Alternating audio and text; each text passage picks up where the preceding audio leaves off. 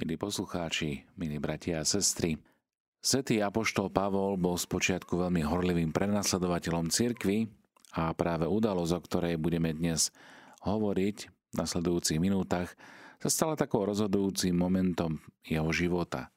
Máme o nej také dva druhy prameňov. Prvý a najznámejším je rozprávanie z Lukášovho pera, ktorý trikrát spomína udalosti skutkov apoštolov, je to v 9. kapitole, potom v 22. a v 26. A taký priemerný čitateľ môže cítiť pokúšanie pozastaviť sa nad niektorými detailami, ako sú nebeské svetlo, ako je pád na zem, či volajúci hlas, nejaká slepota, uzdravenie odpadnutím lupín z očí alebo pôst. Všetky tieto detaily sa však vzťahujú na jadro udalosti. Skriesený Kristus sa vynára ako prekrásne svetlo. Svetlo, ktoré rozpráva so Šavlom, premieňa jeho myslenie a radikálne mení jeho život. Jas skrieseného ho oslepuje a tak sa aj navonok prejavuje to, čo bolo v jeho vnútri. Jeho slepota z oči voči skutočnosti svetlu, ktorým je Ježiš Kristus. No a potom jeho definitívne áno Kristovi pri krste na novo otvára jeho zrak, jeho oči a robí ho skutočne vidiacím. Druhú skupinu prameňov o obrátení svätého Pavla predstavujú jeho listy. Pavol nikdy nehovoril príliš podrobne o tejto udalosti pred Damaskom, a to zrejme preto, lebo predpokladal, že všetci poznajú podstatu jeho príbehu a všetci veľmi dobre vedia, že sa z prenasledovateľa stal horlivý evangelizátor.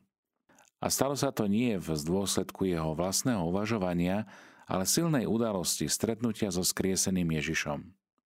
Hoci Pavol nehovorí o detailoch, tento veľmi dôležitý fakt viackrát spomína, že aj on sám je svetkom Ježišovho skriesenia, ktorému zjavil bezprostredne samotný Ježiš, spolu s poslaním byť jeho apoštolom. Najjasnejšiu výpoveď tejto súvislosti nachádzame v jeho rozprávaní o tom, čo hovorí alebo čo tvorí stredobod dejín spásy. Smrť a vzkriesenie Ježiša a jeho zjavenia svetkom. Čítame o tom v prvom liste Korintianom 15. kapitole. Slovami antickej tradície, ktoré aj on prijal od cirkvi v Jeruzaleme, hovorí, že Ježiš, ten ukrižovaný, pochovaný a skriesený, sa po skriesení zjavuje, naj, zjavuje najprv Petrovi, potom 12, no a potom 500 bratom naraz, Jakubovi a všetkým ostatným apoštolom. A vo svojom rozprávaní dodáva a poslednému zo všetkých ako nedôchočaťu zjavil sa aj mne. A tak sa ukazuje, že toto je základ jeho apoštolátu a nového života. Oba zdroje, milí priatelia, skutky apoštolov aj listy svätého Pavla sa zbiehajú v základnom bode. Z mŕtvych stalý Kristus prehovoril k Pavlovi, povolal ho stať sa apoštolom a urobil skutočným priateľom, svetkom skriesenia so zvláštnou úlohou ohlasovať evanelium pohanom v grécko-rímskom svete. Pavol sa zároveň naučil, že napriek bezprostrednosti svojho vzťahu s Ježišom musí vstúpiť do spoločenstva cirkvy. Musí sa nechať pokrstiť a musí žiť v zhode s ostatnými apoštolmi. Iba v tomto spoločenstve s nimi všetkými môže byť skutočným apoštolom. Ako jasne píše v prvom liste Korintianom, teda či už ja alebo oni, takisto hlásame a vy ste tak uverili. Všimnime si teraz, že svätý Pavol nikdy nevykresluje tento moment ako nejaký moment obrátenia. Prečo? Existuje veľa hypotéz a pre mňa je však dôvod veľmi jasný. Tento zlom jeho života, jeho premenenie celého jeho bytia nebolo plodom nejakého psychologického procesu, dozretia, či intelektuálneho alebo morálneho vývoja. Ale tento moment prichádza zvonka. Nebolo plodom ani jeho myslenia, ale bolo plodom stretnutia sa s Ježišom Kristom, skrieseným. V tomto zmysle nešlo jednoducho o konverziu, dozretie jeho ja, ale bolo pre ňo samého smrťou a skriesením zároveň. Lebo zomrela jedna jeho existencia a ďalšia nová sa narodila so zmrtvých stalým Kristom. Nijakým iným spôsobom sa nedá vysvetliť táto Pavlova obnova, obrátenie. Akékoľvek psychologické analýzy nemôžu objasniť a vyriešiť túto záležitosť, lebo iba udalosť a silné stretnutie s Kristom je pravým kľúčom na pochopenie toho, čo sa vlastne stalo pred Damaskom. Smrť a skriesenie, úplné obnovenie tým, ktorý sa mu ukázal a hovoril s ním. V tomto najhlbšom zmysle môžeme a musíme hovoriť o obrátení. O obrátení. Toto stretnutie je skutočná obnova, ktorá zmenila všetky jeho doteraz žité hodnoty. Teraz mu môže povedať, že to, čo pre ňo predtým bolo esenciálne a základné, sa stalo smetím. Nie je viac ziskom, ale stratou, pretože odteraz má cenu iba život v Kristovi. Milí priatelia, Šavol na ceste do Damasku nestratil to, čo bolo dobré a skutočné v jeho živote, v jeho dedictve, ale pochopil novým spôsobom múdrosť, pravdu a hĺbku zákona i prorokov. Zároveň sa jeho rozum stal prístupným múdrosti pohanov. Tým, že sa Kristovi otvoril celým svojim srdcom, stal sa schopným dialógu so všetkými. A teda naozaj apoštolom pohanov. Tento príbeh hovorí, že ani pre nás nie je kresťanstvo novou filozofiou alebo nejakou novou morálkou – Kresťanmi sme, iba ak sa stretneme s Kristom. Isté, že nám sa neukazuje tým neodulateľným žiarivým spôsobom ako Pavlovi v nejakom svetle, ktorého chcel urobiť apoštolom všetkých národov. No aj my sa môžeme s Kristom stretnúť pri čítaní svätého písma, v modlitbe, tiež pri živote cirkvi, pri slávení liturgie. Môžeme sa dotknúť Kristovho srdca a cítiť, že On sa dotýka toho nášho. Iba v tomto osobnom vzťahu s Kristom, len v tomto stretnutí so zmrtvých stalým, sa stávame skutočne kresťanmi a stávame sa skutočne aj apoštolmi. Tak sa otvára náš rozum, tak sa otvára celá naša múdrosť, celá Kristova múdrosť a celé bohatstvo pravdy, ktoré nám chce zjaviť. Milí priatelia, cesta obrátenia je cestou pre každého jedného z nás. Môže mať rozličné podoby, môže mať rozličnú dynamiku, ale pravidlo obrátenia stále zostáva. Pozrime sa teda na toto pravidlo o živote Sv. Apoštola Pavla a skúsme cez túto optiku vidieť aj naše osobné obrátenie. Od čoho sme sa potrebovali obrátiť, aby sme lepšie spoznali Ježiša? Čo sme potrebovali zmeniť vo svojom živote? Čo sme potrebovali zanechať? Toto všetko sú otázky, ktoré nás môžu sprevázať aj počas dnešného zamyslenia. Cesta obrátenia je cestou pre každého jedného z nás. Môže mať rozličné podoby a rozličnú dynamiku, ale pravidlo obrátenia zostáva stále to isté. Pozrime sa teraz na toto pravidlo v živote apoštola národov. Ak sa pozrieme na životy aj ostatných apoštolov, tak vidíme, že cesta každého z nich je trochu odlišná, ale predsa sú v nej podobné črty. Pavol vieme, že bol veľmi prominentný farizej, ktorý už pred svojim obrátením určite E, muselo Ježišovi veľa toho počuť. Možno sa s ním aj stretol, možno ho aj videl. V každom prípade však určite poznal jeho náuku, pretože ináč by nebol tak radikálne a násilne reagoval, keď sa začala po Ježišovom zmrtvých stane šíriť a získavať si stúpencov. Šavol bol človekom, ktorý bol veľmi dobre zbehlý v židovskej teológii, pretože sám bol špičkovým teológom a tak celkom iste porovnával túto novú náuku s náukou otcov. Veľa vecí mu nerezalo, napríklad interpretácia zákona, ponúkanie spásy pre každého, dokonca aj vyvrhalo ma hriešnikom. Toto ho muselo veľmi silne rozčuľovať. A tak sa rozhodol viesť proti vzmáhajúcemu sa kresťanstvu doslova krížovú výpravu. A to sa to odohralo. Príbeh jeho obrátenia z dnešného prvého čítania nám je všetkým iste dôverne známy pád pred bránami Damašku rozhovor s Ježišom, následné oslepnutie a stretnutie s Ananiášom. Bol to okamih, ktorý je v písme veľmi podrobne opísaný. Pavol sám ho opisuje aj v liste Galatianom a celkovo sa na tento okamih výslovne odvoláva dokonca sedemkrát. Tu sa obrátil a po počiatočných problémoch sa až tak silne stotožnil s kresťanskou vierou, že ho začal šíriť všade, kade chodil. Kázal veľmi horlivo, oduševnene a často nekompromisne. Pavol bol typom radikálne a dôsledne obráteného človeka, lenže pozor. Ak čítame v písme o Pavlovi snahe dozvedieť sa o ňom čo najviac, aby sme sa aj my mohli formovať tak, ako sa formoval on, avšak pri tomto čítaní prehliadneme jeden veľmi dôležitý moment, ktorý bol v jeho živote dôležitý a kľúčový, tak vtedy sa môžeme dostať do problémov. Pavlovú cestu viery by sme jednoducho nepochopili. Dnešné prvé čítanie totiž hovorí o udalosti, ktorá sa prihodila asi 3 roky po jeho obrátení, keď bol Pavol už úspešným a známym kazateľom. Totiž Pavol sa na základe svojich kázní dostal do vážnych problémov. Dostal sa do kontroverzie s členmi vlastnej cirkvy a nebola to konverzia hozaká. Pavol bol totiž vo svojich kázniach až taký horlivý, že spôsoboval konflikty a nedorozumenia, ako napríklad v prípade helenistov, o ktorých čítame skutkov apoštolov. Bratia boli nútení milého Pavla zaviesť z Jeruzalema do Cezarei a odtiaľ ho poslať do jeho rodného Tarzu. A to nie len tak na návštevu jeho rodiny. Vieme totiž, že Pavol tu zostáva celkové 7 rokov. Povedané jednoducho, Pavol bol vlastnou církou poslaný do vyhnanstva. Odpísali ho, zbavili sa ho, lebo robil viac zla ako užitku. Len si všimnite, čo hovorí Sveté písmo v nasledujúcej vete. A žil s nimi v Jeruzaleme a smelo si počínal v pánovom mene. Rozprával a prel sa aj s helenistami a oni ho chceli zabiť. Keď sa to dozvedeli bratia, zaviedli ho do Cezarei a poslali do Tarzu.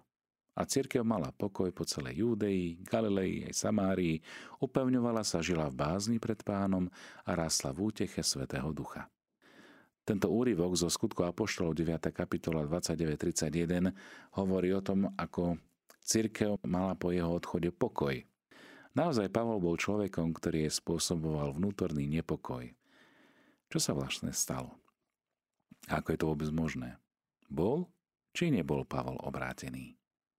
Ak naozaj bol, ako je potom možné, že nežil totálne podľa toho, za čím šiel, k čomu sa obrátil? Ako je možné, že po takej radikálnej a ponižujúcej zmene, ako bolo jeho obrátenie, pád na zem oslepnutie, odkázanosť na pomoc Anáša a iných, ktorým predtým pohrdal, sa Pavol predsa ešte celkom nespamätal.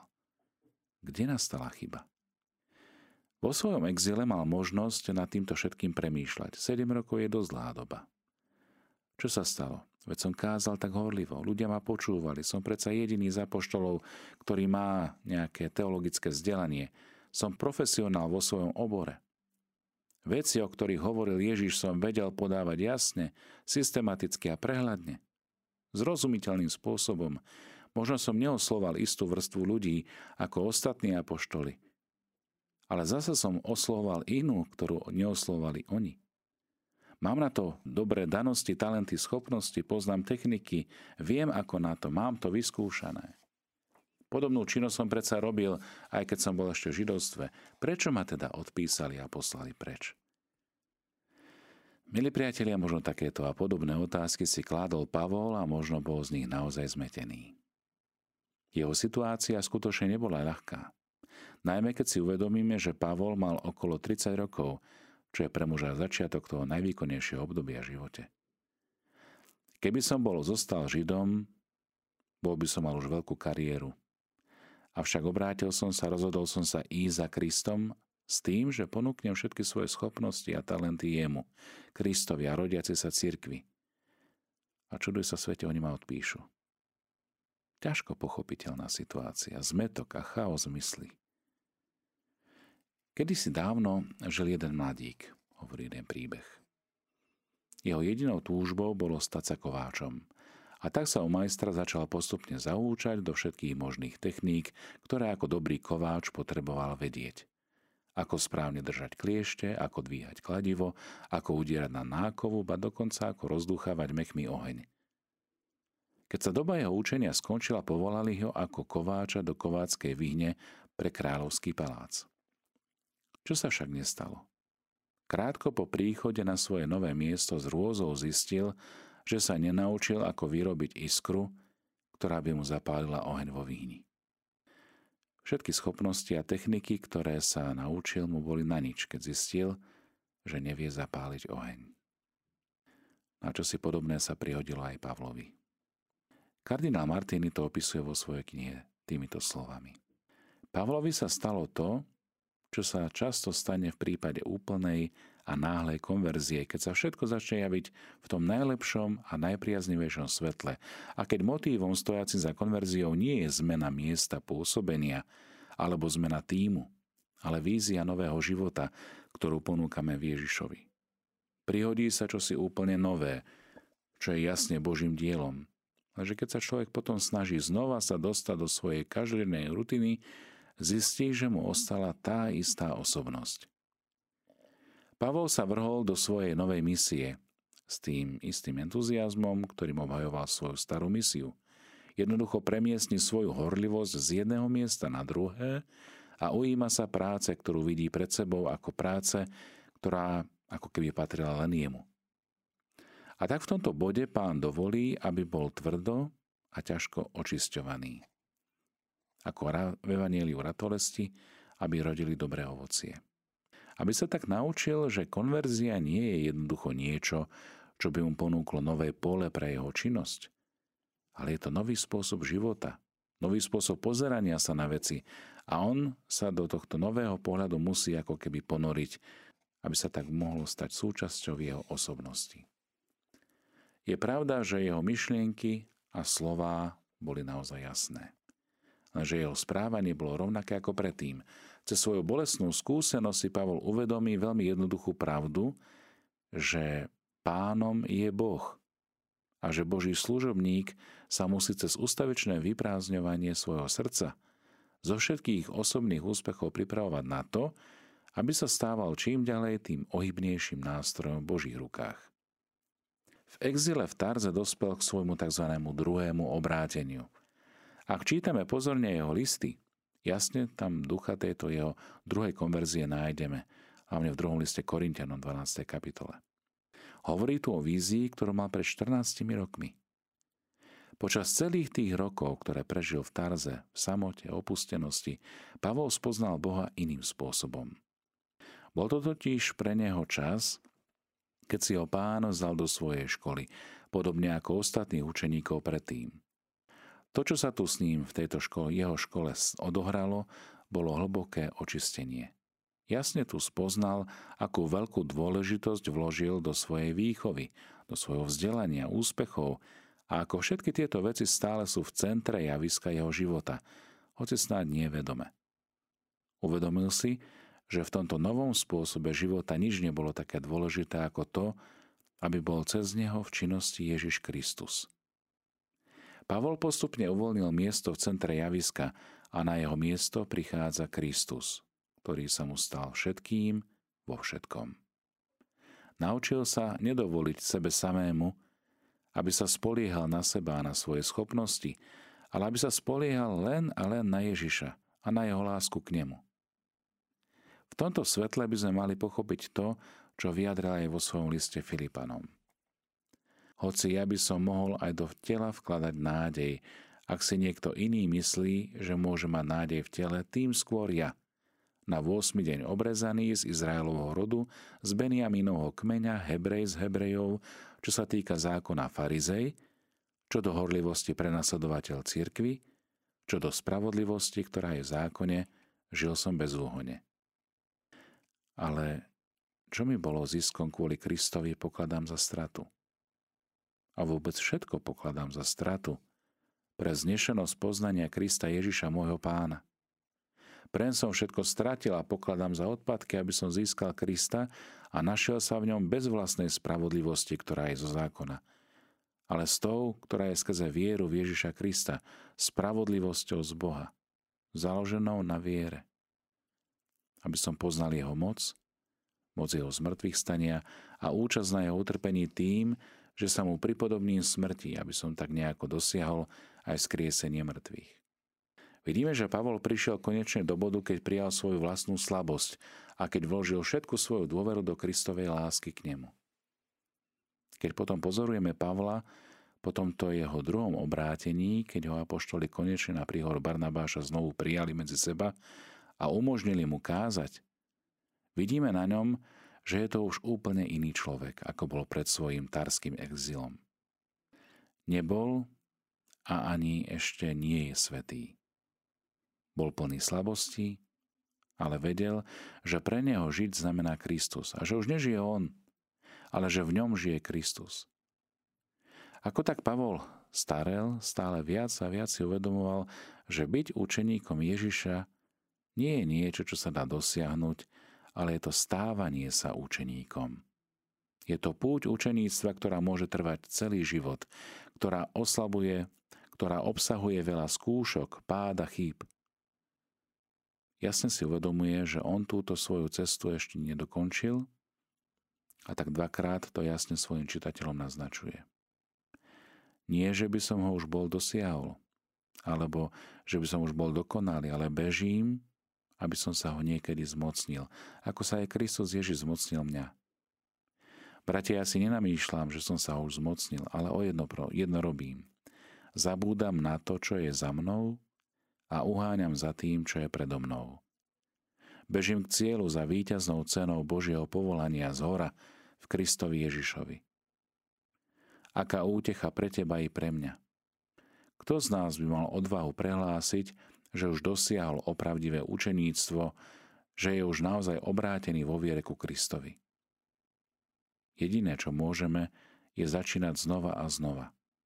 A vždy si na novo uvedomujúc, že sme ratolesťou na viniči, kde tým viničom je On. Že On je ten, ktorý nám dáva silu a vzrast. Milí priatelia, drahí poslucháči Rádia Mária, prajem vám takúto odvahu, nastúpiť na cestu obrátenia každý deň na novo. A nech je nám v tom svätý Pavol krásnym vzorom a príkladom.